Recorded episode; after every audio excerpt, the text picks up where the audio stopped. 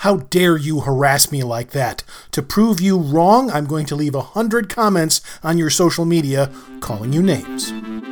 Self defense, self awareness, self development. This is the Martial Arts Podcast with Phil Elmore.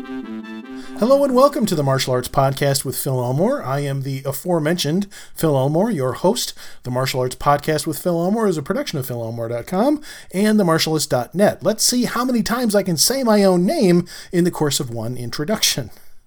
Today, I thought we would talk about the topic of thin skin. Why does that matter in the context of martial arts? Well, as we'll see, the thickness of your skin has a direct bearing on your ability to learn.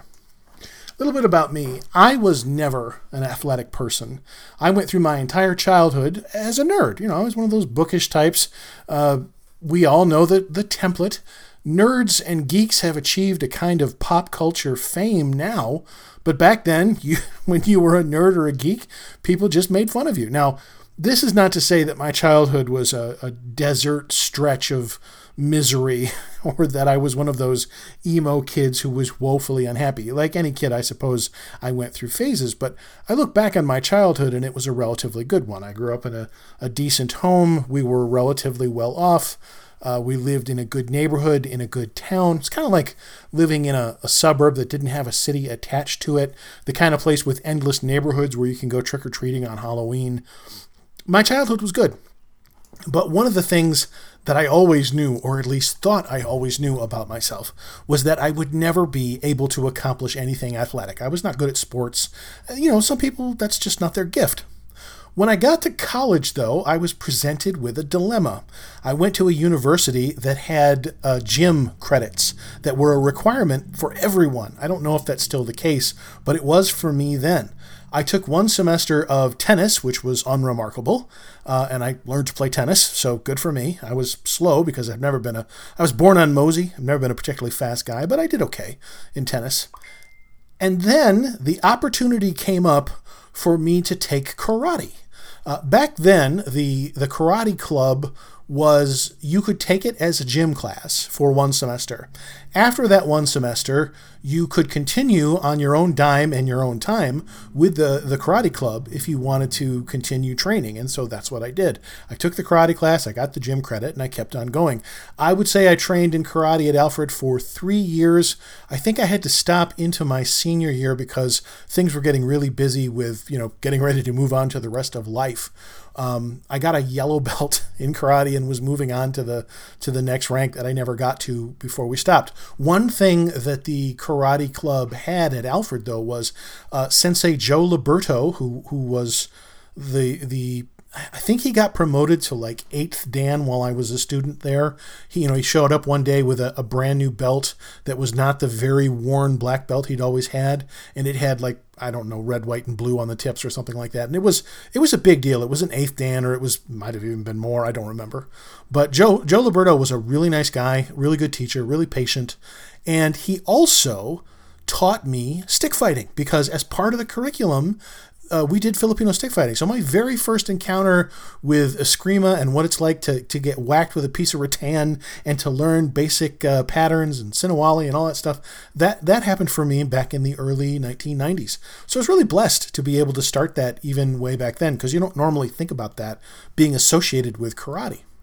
Um, but one of the things that I remember thinking when I took that karate class, and this is the point I'm making in my long winded way, is – I have never done anything athletic. How am I going to do this? Before I ever started karate, I had I had doubts. I had doubts about whether or not I could do it. What I found out was that yes, I could. No, I'm not the fastest guy. In, in if this was a comic book, I'd be the big guy in the back row. You know, I'm slow, but I'm relatively uh, able to, you know, put my shoulder down and, and plow through. So I'm never going to win any speed contests, but I do all right. And what karate taught me was that there are no barriers to doing athletic things, even if you're not a particularly athletic guy. You just have to do it. However, it was also necessary to develop a thick skin early on. I would learn this lesson many times in other areas of my life. At the time I was learning it, I didn't know that I was learning it. But a thick skin is not just the ability to, you know, have other people insult you and, and get past it. Having a thick skin also means being able to take criticism and not have it destroy your world or send you spiraling into depression. You know, th- this is a valuable and important life skill. And people who have thick skin in all areas of their lives are the people who are able to go on and succeed and accomplish things. Um, one of the first people that I ever dealt with when I set up my first uh, uh, sort of martial arts and self defense website, The Martialist, um, was Scott Sonnon. Scott Sonnon, well known uh, coach and a person of great athletic accomplishment uh, in the martial arts and in combat sports. I really like Scott. I always have liked Scott. Um, Scott and I have lost touch uh, in later years just because that's the path our lives took. But I still follow him on social media, and, and God love him, he's still doing, like, he doesn't age. He's still doing what he's always been doing. Um, so, Scott once told me, this was profound. When I first started reviewing martial arts products, Scott's were some of the first products that anyone ever sent me and asked me to review. And he asked me to do an honest review. And we got to talking about that and about some of the politicking in the martial arts. And he said something that was profound and prophetic and that would, would come back to me many times over the years. And that is, you're going to have to grow a thick skin if you want to play with the grown ups. He knew because, and Scott was the victim of some of the most severe and, and savage trolling I had ever seen at that time. I've since learned that it can get a lot worse. But yeah, Scott used to get trolled all the time. He had real detractors. He had people who hated his guts. Um, and you know, Scott was a nice guy. It's always it's always a shame when you see somebody who's a really nice guy just getting savaged because there are bad people out there who take a disliking to him. I have another friend in the martial arts industry, self defense industry, nicest guy you'd ever want to meet. He's never been anything but positive. I have never heard him say a negative word about anyone. But due to a, a case of mistaken identity and some martial arts fraud, mistakenly attributing to my friend the authorship of a of a debunking article about the fraud's background. My, my friend gets just savagely trolled all the time by this guy and one or two of his supporters, and he doesn't deserve it. And I, I feel bad because to see such a nice man get undeserved hatred is always an injustice. But he has a thick skin, and somehow he rides it out and just goes on and continues to enjoy his life. Um, when I was working for, uh, well, with, not for, when I was working with an IP development company during a period of time that really spanned several years of, of tremendous development in my writing skill, where I wrote many different properties and, and learned to be a much better writer of fiction. There was a time in my life when the fastest way to get on my bad side and to make me angry was to criticize my writing because when I was an amateur writer, like so many amateurs, I had a very high opinion of what I was doing. It wasn't good, and I wasn't good enough to know that it wasn't good at that time.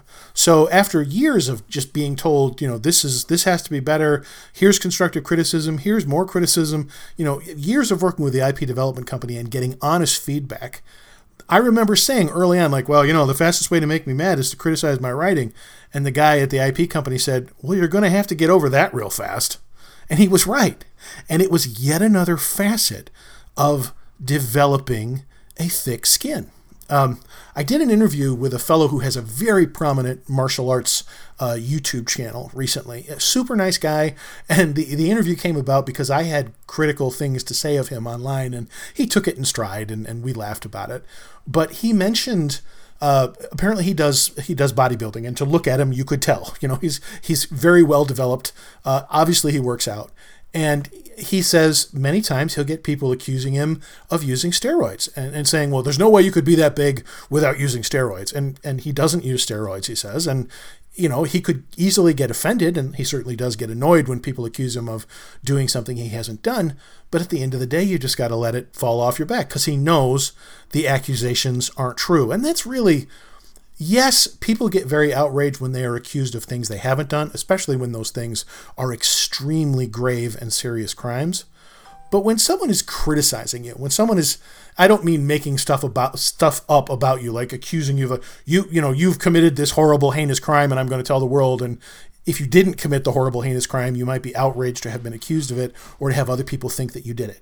But there are people who, when you just criticize them, because the criticism hits close to the mark, they lose their frigging minds to be criticized. They just lose it and fall into this depressive cycle where they're questioning their very existence because deep down they're very insecure people and they know that their position, their opinions of themselves, their image of themselves is built on sand. It's a house of cards just waiting to fall.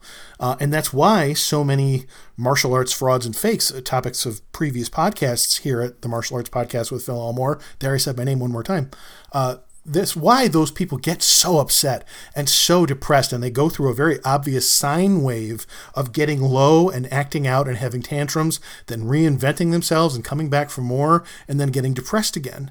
Um, people who are stable and well developed will still experience times where they get sick of the grief that comes with what they're doing but generally their their curve is going to be a lot flatter because they're a lot more grounded in reality and they're more confident in what they're doing.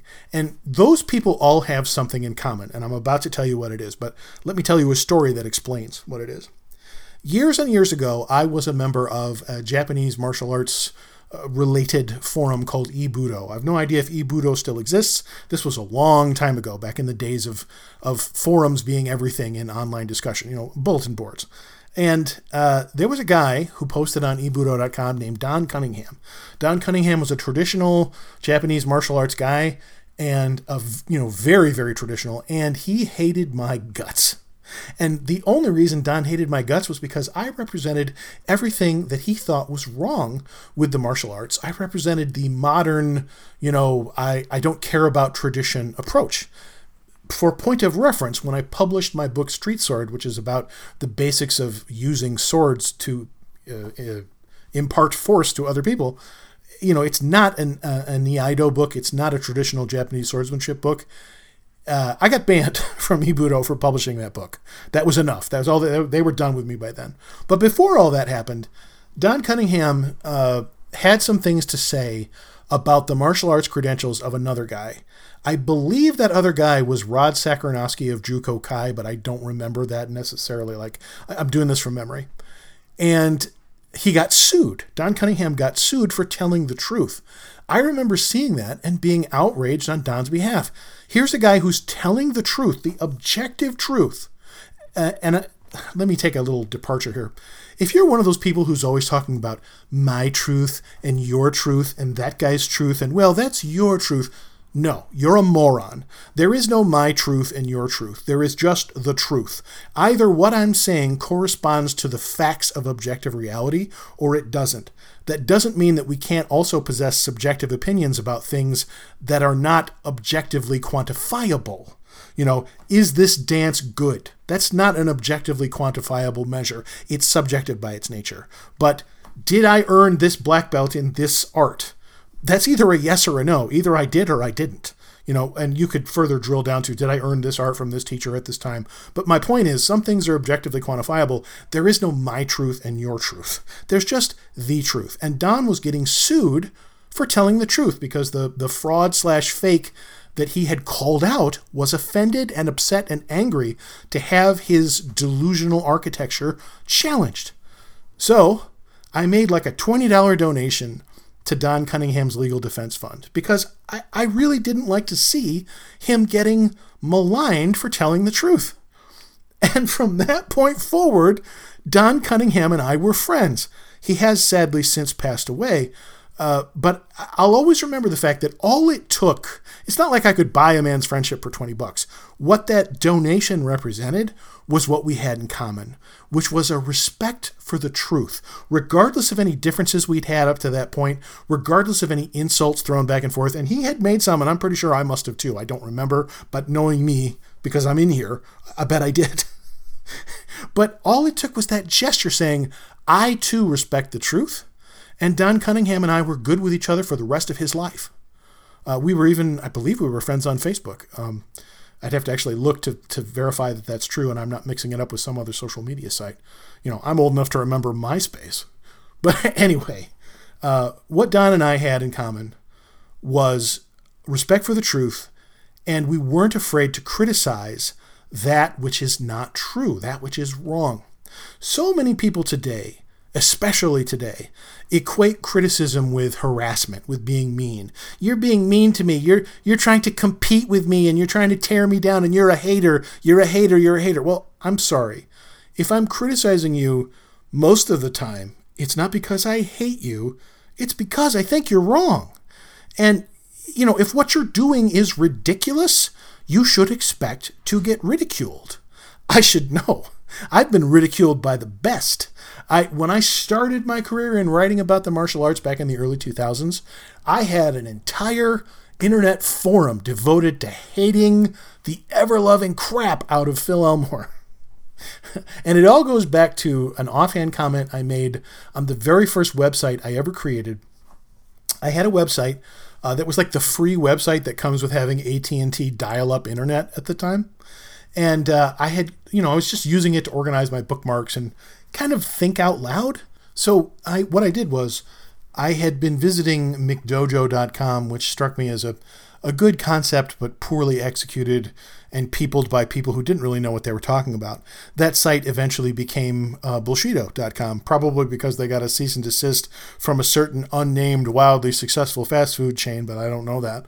Um, and Neil Fletcher, the owner of Bullshido, never forgave me for saying that his his website was bad.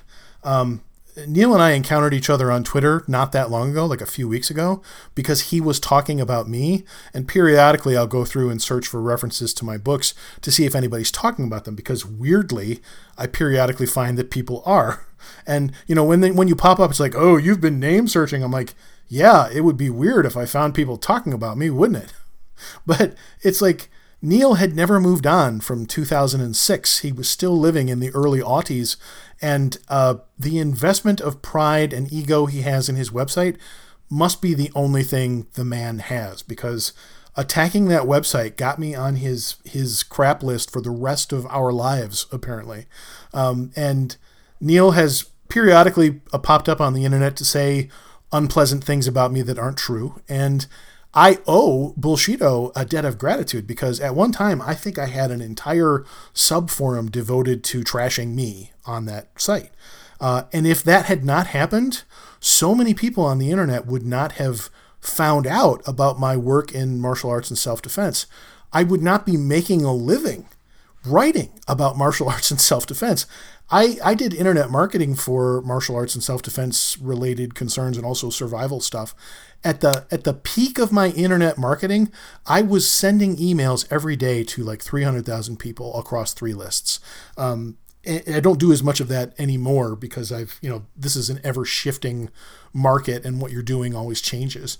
But I owe, weirdly enough, angry, tiny people like Neil Fletcher of Bullshido, I owe them a debt of gratitude for helping put me on the map. Early on, it took me a little while to develop that thick skin. You know, early on when people start trashing you and you're not used to it, you're like, what? What? This isn't fair. That's not true. And you get outraged when people say things about you that aren't true. Well, what I've come to learn down through the years is that uh, people always make up stuff and say things that aren't true, especially when they're projecting onto you the sins they themselves are committing. So, so many of these martial arts frauds and fakes will will project uh, all of their issues onto you. And that's how you get this bizarre situation where they harass people and leave nasty comments and generally try to destroy their lives and do so for days and weeks and months at a time. And then turn around and go, These people are so mean and they're always trashing me and they won't stop talking about me. Here's a hint, pal. Stop engaging, stop antagonizing, and eventually the criticism will die down if you keep getting criticized for doing absurd things, maybe that's a hint that you're doing absurd things. And you know, some of the people who make up these these dumb independent organizations where they're trying to do their own thing and it's all about positivity, man. Well, it's about positivity until you're viciously attacking anyone who looks at you and goes, "That's not right." And and you know, suddenly they're evil gatekeepers and they must be destroyed. Um, you know, again, if what you're doing is ridiculous, you will get ridiculed and you're going to have to develop a thick skin. More to the point, though, it's a question of personal development. The ability to accept criticism, not just shrug it off if it's not valid, But accept and act on criticism is essential to developing as a martial artist. If you can't do that, if you can't accept criticism, you're never going to get better at anything. In my case, I learned that lesson about writing. A lot of us learn that lesson in different areas of our lives. Well, the same is true in martial arts. Let me offer again two examples.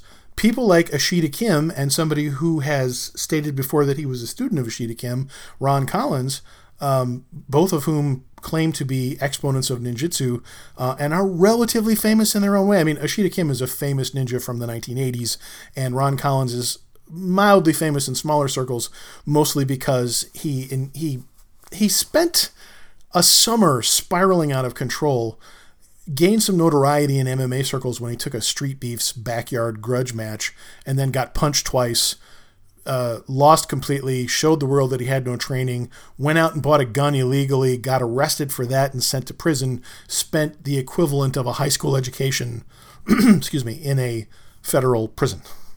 So, but in in in Ron's case, he's notable because Ron has been creeping around martial arts forums online since the late 90s. His first martial arts website, I wrote an I made the mistake of writing an article on Ron many years ago. His first website started in the late 1990s.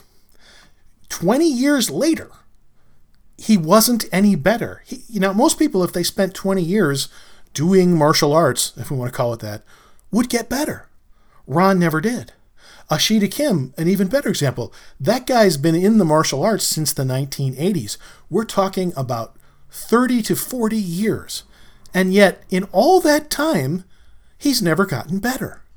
If you did something for three decades consistently, you would accidentally get better at it. You would have to work not to improve.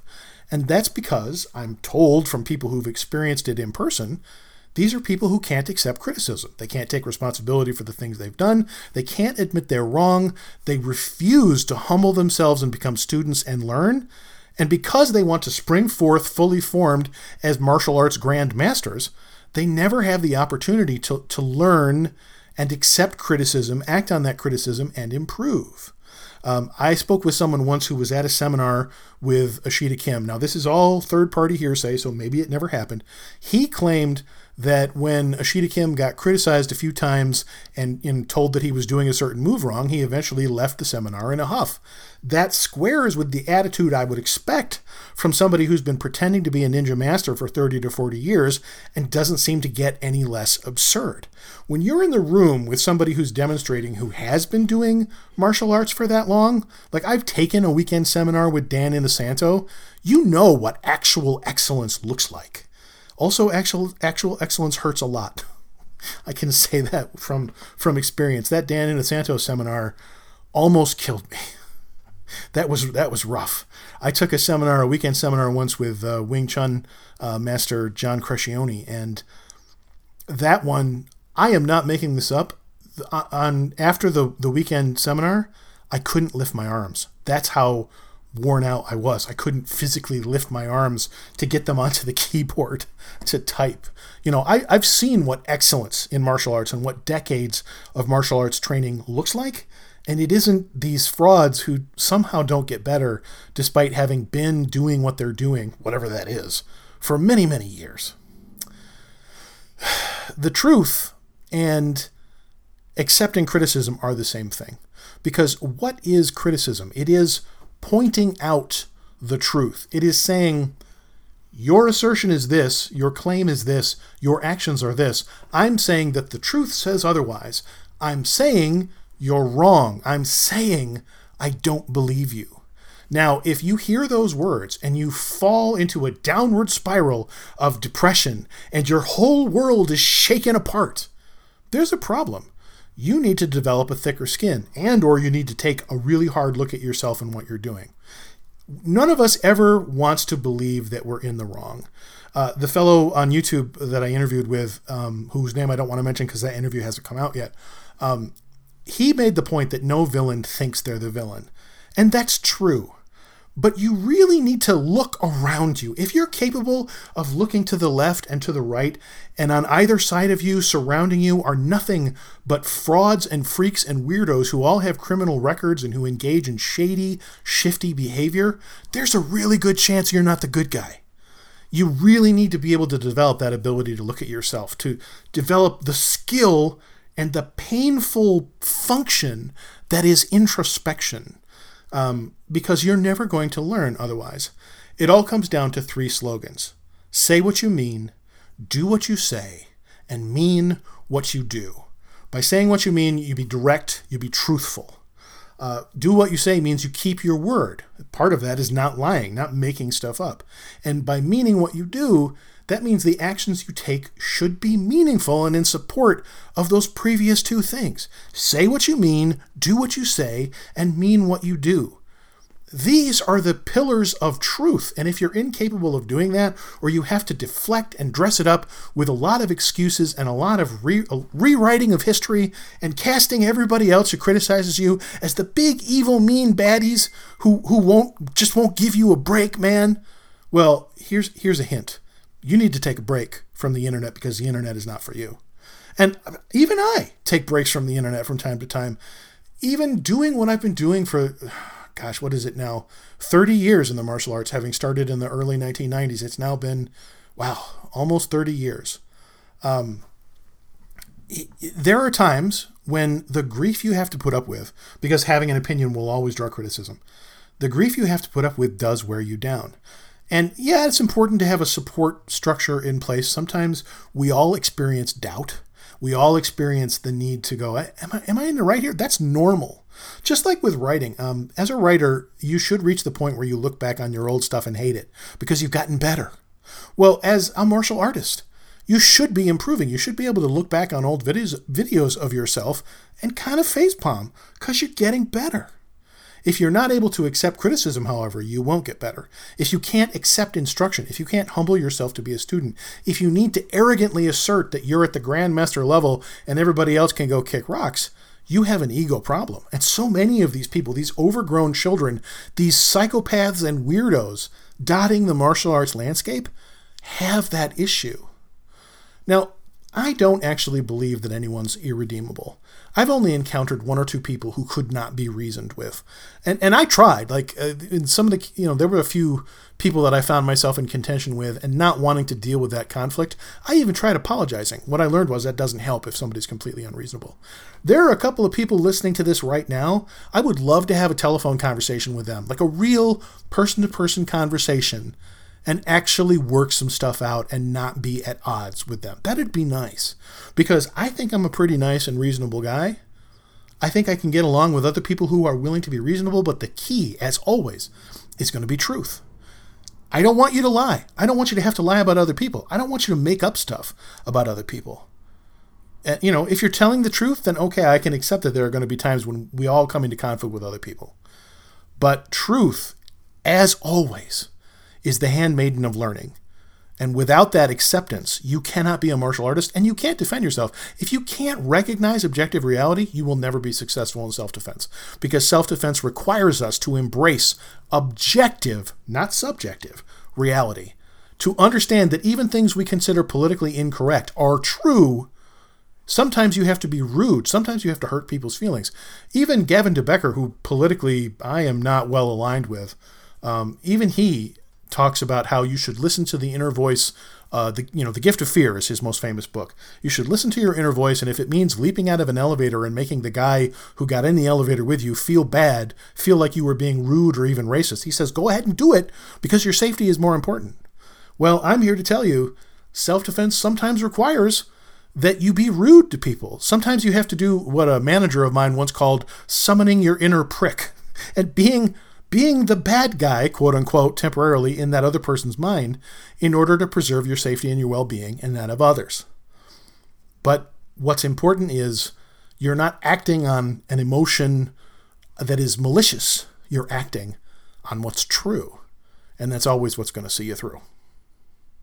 All right, this has been the Martial Arts Podcast. I, as always, have been Phil Elmore. Until next time, pretend I said something cool here. This has been the Martial Arts Podcast with Phil Elmore.